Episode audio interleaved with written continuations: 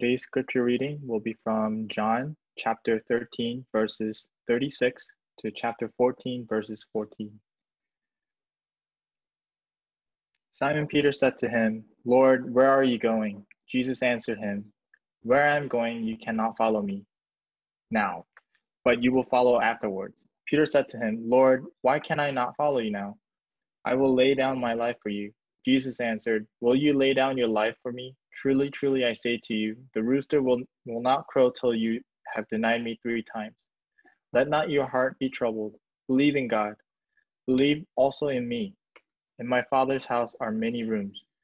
If it were not so, would I have not told you that I go to prepare a place for you? And if I go and prepare a place for you, I will come again and will take you myself, take you to myself, that where I am, you may be also. And you know the way to where I'm going. Thomas said to him, Lord, we do not know where you are going. How can we know the way? Jesus said to him, I am the way and the truth and the life. No one comes to the Father except through me. If you had not known me, if you had known me, you would you would have known my Father also. From now on you do not you do know him and have seen him. Philip said to him, Lord, show us the Father, and it, it is enough for us. Jesus said to him, Have I been with you so long, and you still do not know me, Philip? Whoever has seen me has seen the Father. How can you say, Show us the Father?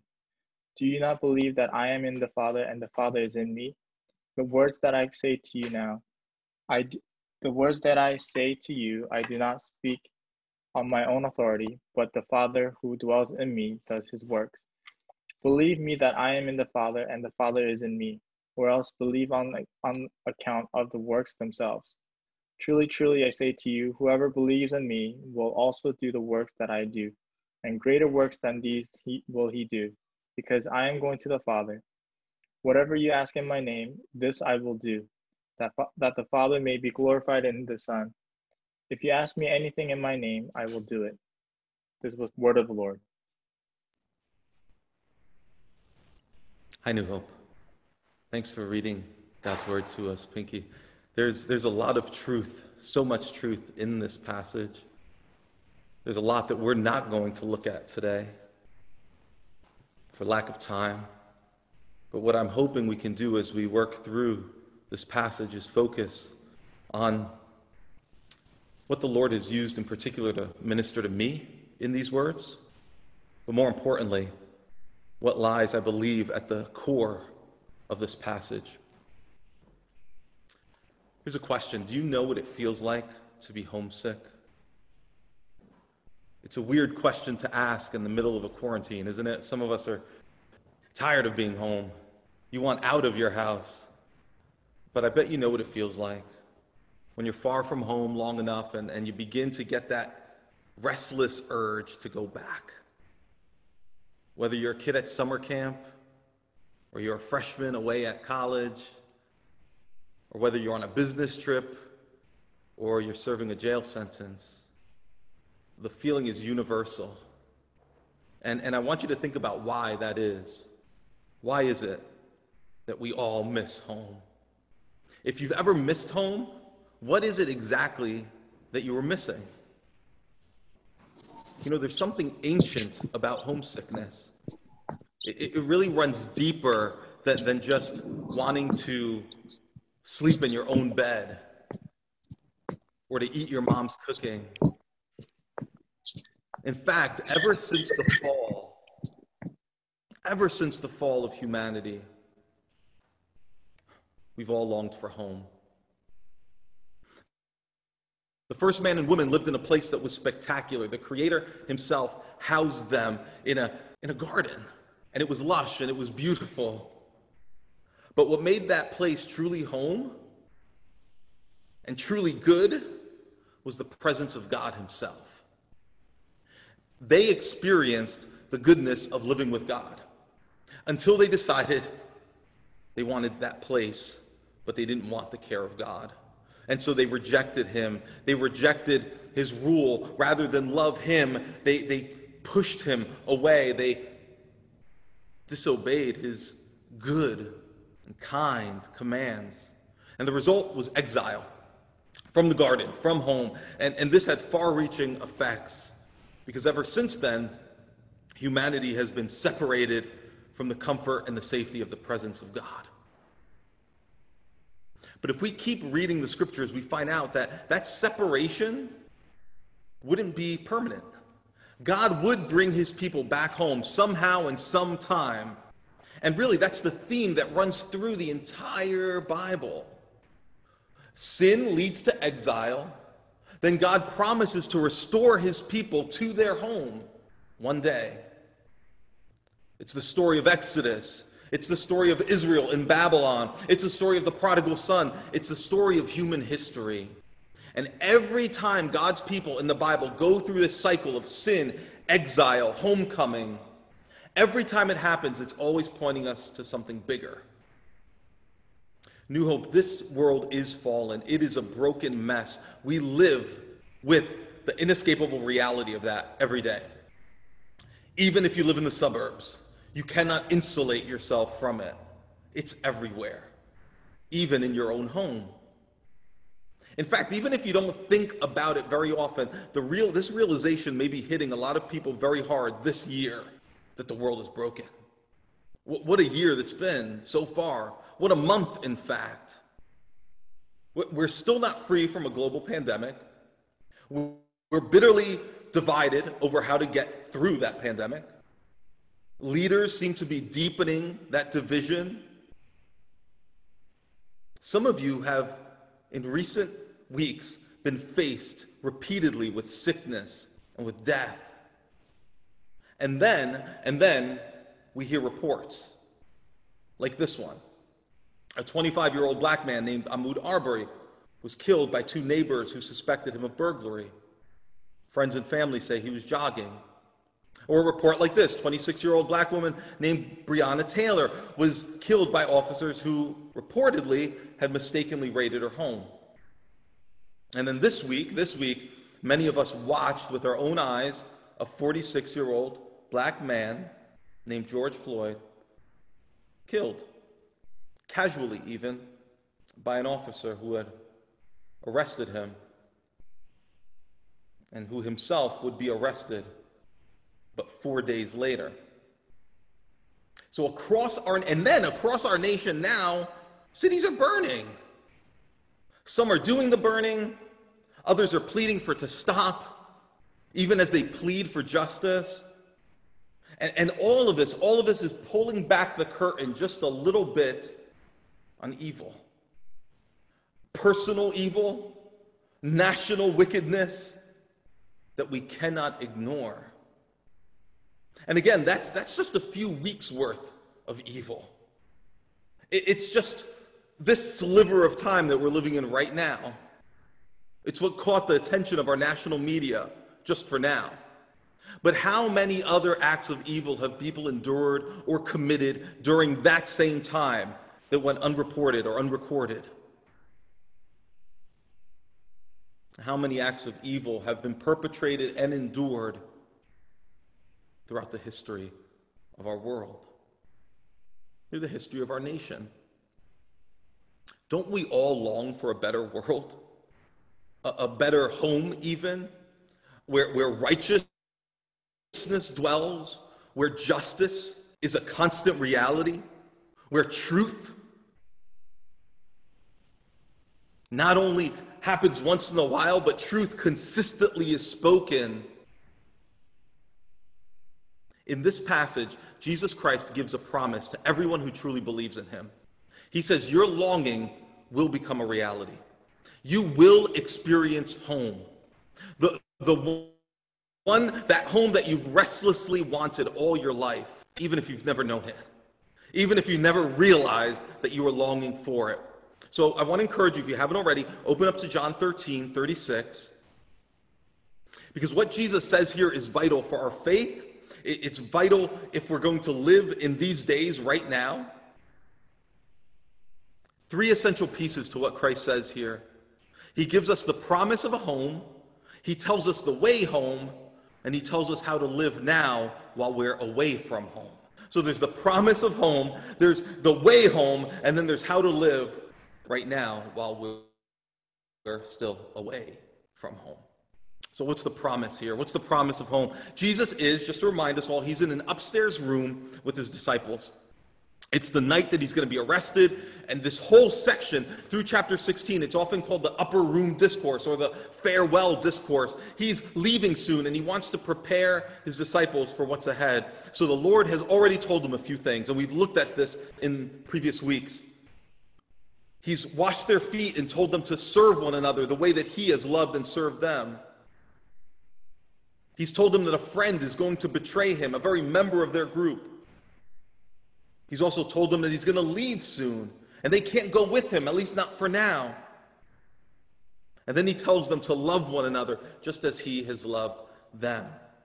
So he's given them all this important information, but the disciples, understandably, they fixate on one of those things above all others, and it's his departure. And one disciple in particular, Peter, asks an obvious question. He says, Lord, where are you going? Verse 36 And Jesus answered him, Where I am going, you cannot follow me now, but you will follow me afterward. Jesus is telling them again that, that very soon he's going to die brutally, publicly. They don't know that yet. He'll die bleeding out on a cross, and, and then he'll be raised from the dead, and he will eventually ascend. He's going to return to God the Father. And he's going to do all of this for them, for us, for anyone who would believe in him. It's the ultimate act of love and the ultimate act of friendship, Jesus says. But in that moment, this feels like abandonment to them. They're asking, How could he leave? How could you go? And where are you going? Now, now here's what really floors me about all this Christ is heading toward the cross where he's going to face shame and he's going to face death. He knows he's going to face it alone, he knows that he's going to be abandoned. It's so interesting. Peter, here at the end of uh, chapter 13, says, I'll go with you. I want to go with you. I'll even die for you. I'll lay down my life for you, Jesus. And Jesus knows that Peter himself will betray him, at least deny him, that is. He knows that all the rest of the disciples will leave him alone. And so, because of all of what Jesus knows is ahead, his soul is troubled. We read in chapter 12. And then in chapter 13, we read that his spirit is troubled. But what does he say here at the beginning of chapter 14? What does our troubled Savior say? He says to his beloved disciples, Let not your hearts be troubled. Believe in God, believe also in me. They're confused, they're scared, so he wants to quiet their souls. Can you even begin to understand the selflessness that Jesus is showing here. The, the kind of other oriented love that he's pouring out on them just by offering these words of comfort. And how does he settle their troubled hearts? Look what he says believe in God, believe also in me. And another way that this could be put and translated is this way you trust in God, trust also in me. He, he's talking to Jewish men who, who he knows they believe in Yahweh. They, they believe in God. And so he's saying them to them, Do you believe in God? Well, yes, you do. Then believe in me. And then here's the promise he gives them in verse 2 In my Father's house are many rooms. If it were not so, would I have told you that I go to prepare a place for you? And if I go and prepare a place for you, I will come again and will take you to myself that where I am, you may be also, and you know the way to where I am going. At one level, this is a promise to not abandon them, but it's much more than that. It's a promise of home, a promise to bring them into, quote, my father's house. They couldn't understand this yet. And maybe you and I don't fully understand this yet. But what Jesus is referring to here is his second coming. When he will return to gather all of his followers to himself and bring them home. These words about my father's house and many rooms, people have obsessed over them in, in weird ways and they've misunderstood what they mean. He's referring to heaven here. But, but some old translations of the Bible in English put it this way My father's house has many mansions.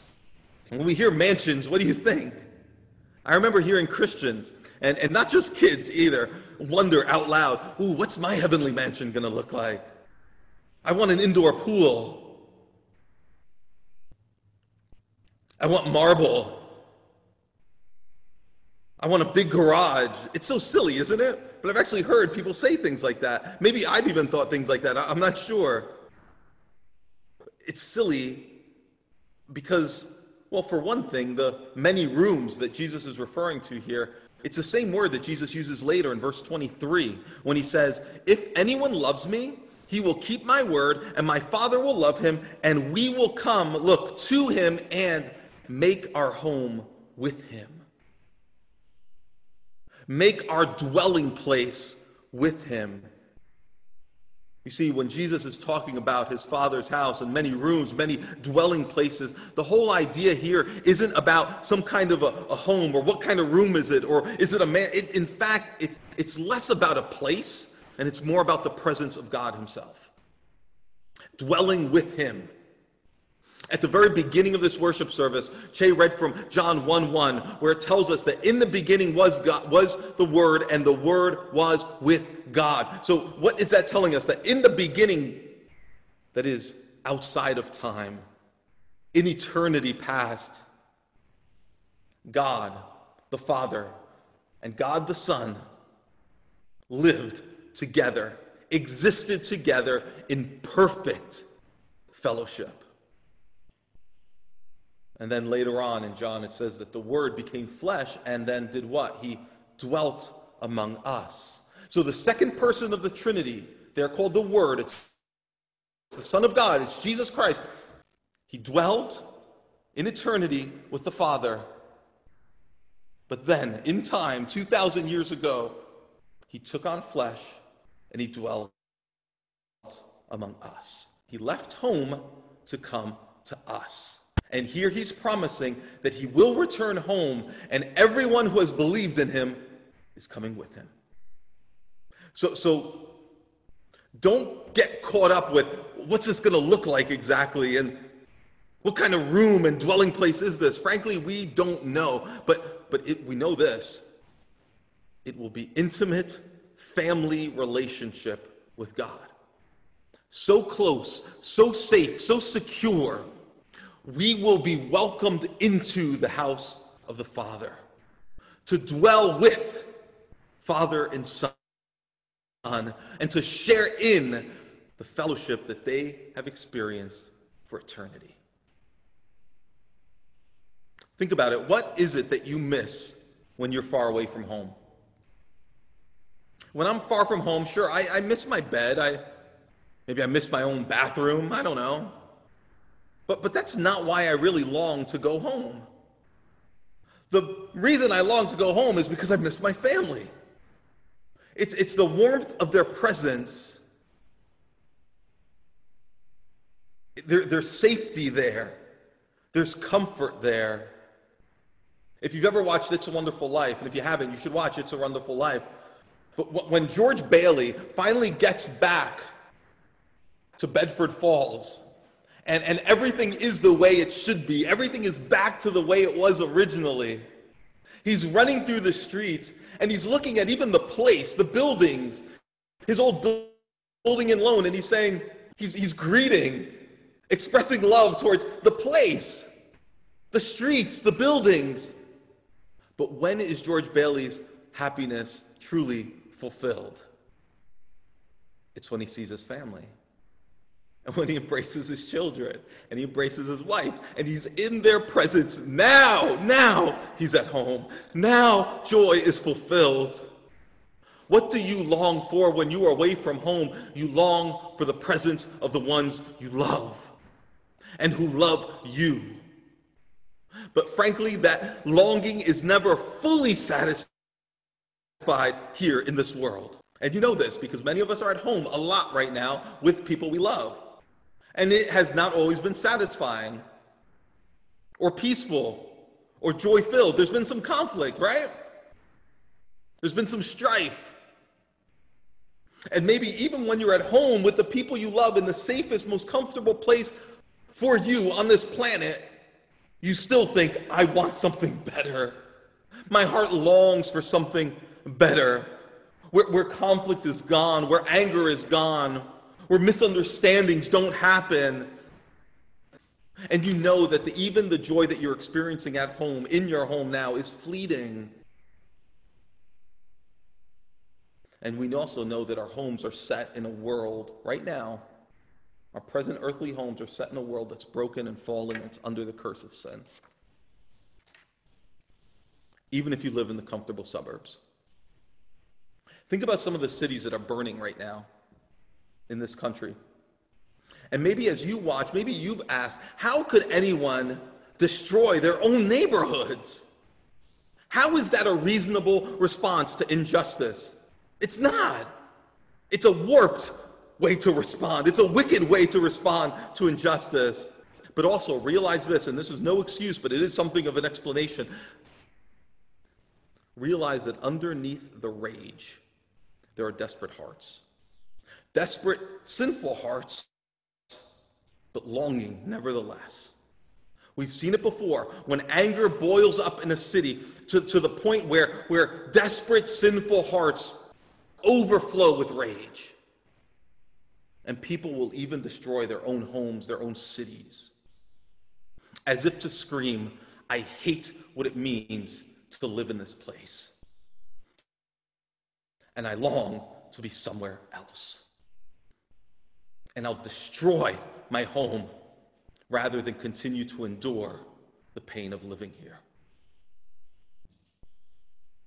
When the anger boils up and, and people are not in their right minds, sometimes the longing for home even turns into a hatred for where we are now. Some form of that longing resides in every single human heart, and it cannot be satisfied fully in this world. It's only possible to be fulfilled with Christ, the Son, in the presence of God the Father. And that's what Jesus is promising to his people. And in fact, later the same evening, you know what Jesus is going to pray? He's going to pray these words to his Father. He's going to say, Father, I desire that they also, my friends, whom you have given me, may be with me where I am. You hear that? If you're a Christian, if you desire to be with Jesus in the presence of the Father, know this Jesus wants you there with Him even more than you want to be there with Him. So don't let your hearts be troubled, He says. If I go to prepare a place for you, I will come again and will take you to myself, that where I am, you may be also. That's the promise. But what's the way to get there? What is the way home? Jesus tells us the way home. His disciples are very confused at this point. All this talk of leaving and coming back, it's not clear to them. They're, they're confused. Now look at the confusion and look at how Jesus speaks into that confusion. Verse 4 of John chapter 14 And you know the way to where I'm going. Thomas said to him, Lord, we do not know where you are going. How can we know the way? Jesus said to him, I am the way and the truth and the life. No one comes to the Father except through me. If you had known me, you would have known my Father also. From now on, you do know him and have seen him. You see what Jesus is doing here? It's a little tricky. Thomas is saying, We don't know the way. It's verse 4. Jesus says, You do know the way. Verse 6, I am the way. He's saying, You don't understand everything that I'm telling you yet, but you know what you need to know me. And if you know me, if you believe in me, he says, this promise is yours. You have a place in the Father's house. What words these are for a troubled heart. You don't need to know it all. You don't need to see the big picture and the whole plan. You don't need to understand all the details. But Thomas, you know me. And if you know me, there's a place for you in the Father's house. And verse 7 can be confusing, what he says there. It's, it's kind of a weird translation. But, but one scholar, uh, Don Carson, he says it could also be put this way verse 7 If you have come to know me, you will know the Father also. So again, he's saying the way to the Father to, to, uh, into his household, a place at his table, the way is Jesus Christ. In fact, no one can come to the Father, he says, except through him. There's an it's exclusive. There's only one way. Jesus, belief in him. The way, the truth, the life. You can't find ultimate truth elsewhere. You can't find everlasting life elsewhere. Only he is the way to the Father. So, so if you truly know him, this promise is yours. Jesus here, when he's talking about knowing, he's talking about faith. He's talking about trust in him. See, there's a simplicity to that too. He's not saying the way is to do these things, do this to get to God the Father. Nor is he saying you need to understand and know all the answers about who I am and understand me perfectly before you come to the Father. No, he's saying, don't let your hearts be troubled. Believe in me. See how simple it is? Believe in me. Not just believe that he existed or even that he just died and rose again. It's, it's not just know the facts about him, it's knowing him. And, and that involves trust.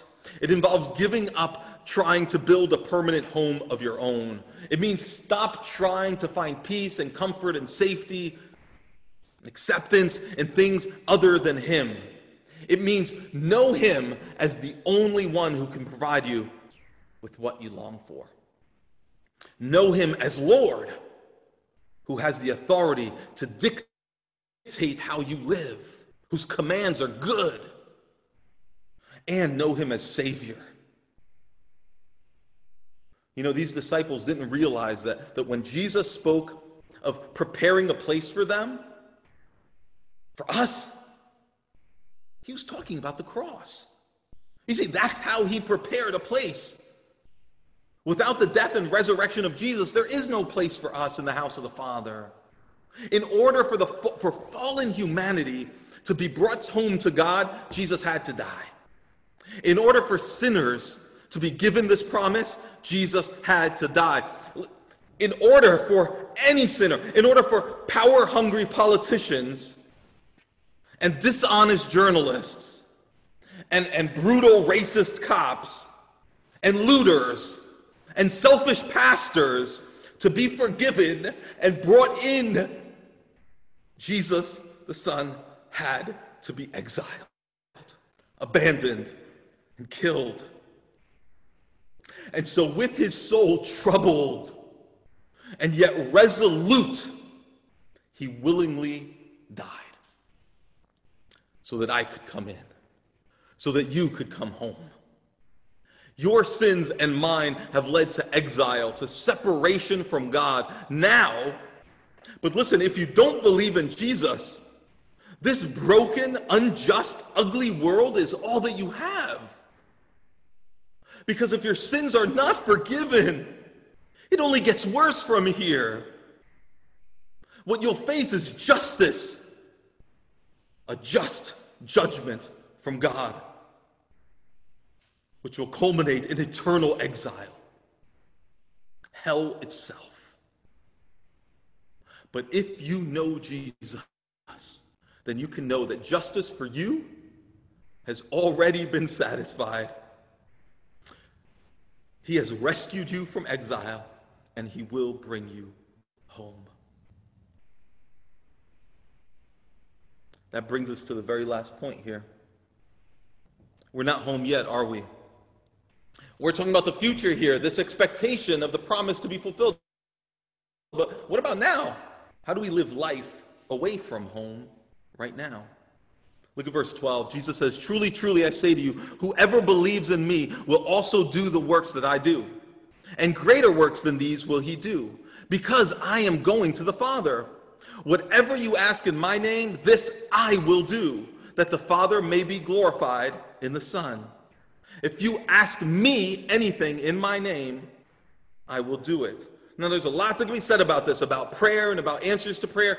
There's a lot, but we don't have time. We're just going to focus on, on a little bit as we end. Jesus isn't talking about heaven here anymore. He's saying, until I come back here to earth to take you home, if you believe in me, here's what you will do my works. You will do the works that I do. And what are those works? Maybe the first thing that comes to mind is miracles, right? That's what comes to mind first for me. The, the Gospel of John gives us seven of these, more if you count them differently. But these signs, these miraculous signs that Jesus works. So when he says, You're going to do works like mine, or the works that I do, does that include miracles? Well, certainly it does. Many of us in our discipleship groups are reading the book of Acts. And what do we see in the book of Acts? Many of these same disciples who were in that room on that night in the early pages of the book of Acts are already doing the works that Jesus did. They are performing miraculous signs that look uncannily like the works that Jesus did. But is it just miracles? Is it just miraculous, spectacular works? No, it's not just that. Think about it. What kind of works has Jesus been talking about this evening in that upper room? When he, what kind of work did he do? He, he washed feet. That's the kind of work he did that night. And then he says he, he serves them in this, in this self humbling way. And then he says, Do this for each other, do this for others, serve others like there's no act of service below you, beneath you. That's the kind of work that Jesus talking about here, too. And then what else does he do? He tells them to love one another, just as I have loved you. You see kind of work he's talking about there? It's the work of loving. That's the kind of work that Jesus did most consistently throughout the gospel. But then he says, You're going to do greater works than me. What can that even mean? Frankly, not even the apostles performed greater signs than Jesus. None of the apostles were raising Lazarus or multiplying bread. What hope do we have? Notice he is saying, You will do greater works because I am going to the Father.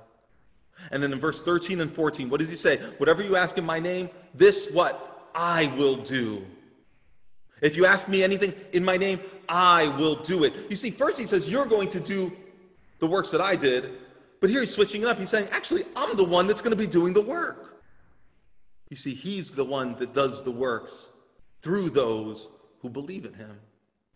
He's the one working now through his disciples throughout the world now. And, and then and he's going to work through his disciples, those 11 there. And, and when, as those disciples did the works that he was sending them to do, more people would come to know him as they continue to announce to the world that he is the way, he is the truth, he is the life. So as God, as Jesus continued to work through these original 11 disciples to perform acts of love, to perform acts of humble service, and to announce that Jesus is the way, the truth, and the life, the kingdom begins to expand. The, that, that future heavenly household of God continues to expand. And he calls these greater works because once the cross happens, once Jesus dies on that cross and raises from the dead, his disciples now have this great, clear gospel message to proclaim. The works that his disciples do aren't always spectacular. The works of service and humble love that you perform aren't always spectacular, but they are great. Because through them, Jesus works to bring more sinners home to the Father. How do we live here and now? Life away from our eternal home, the home that we long for. How do we live now in the midst of brokenness and injustice and evil? He tells us. And he's shown us throughout this gospel life away from home is meant to be lo- lived this way lovingly, humbly, sacrificially. It's a life spent loving, serving, in even ways that belittle ourselves. And it's meant to be spent prayerfully. All in the name of Jesus, all in the name of Jesus, even as we long for home and know that one day He's going to keep His promise. One of the things that has convicted and taken hold of my heart as I've studied this passage is this. If we believe the promise that Jesus made that he will one day bring us home. to be with him where he is with the Father. And if we really believe that our, that, our longings will finally be fully satisfied then, then are we living here the way Christ has called us to? Are we living lives that are marked by the works that he did? Works of humble service, the works of love, of prayer. I wonder if sometimes we, we want to insulate ourselves from the brokenness of the world. Sometimes we, we want to, especially in a suburban context, we want to insulate ourselves in a, in a comfortable space. We want to find fulfillment, as much comfort and as much fulfillment and as much as much temporary joy as we can here by surrounding ourselves, curating for ourselves the perfect home here. And it makes no sense.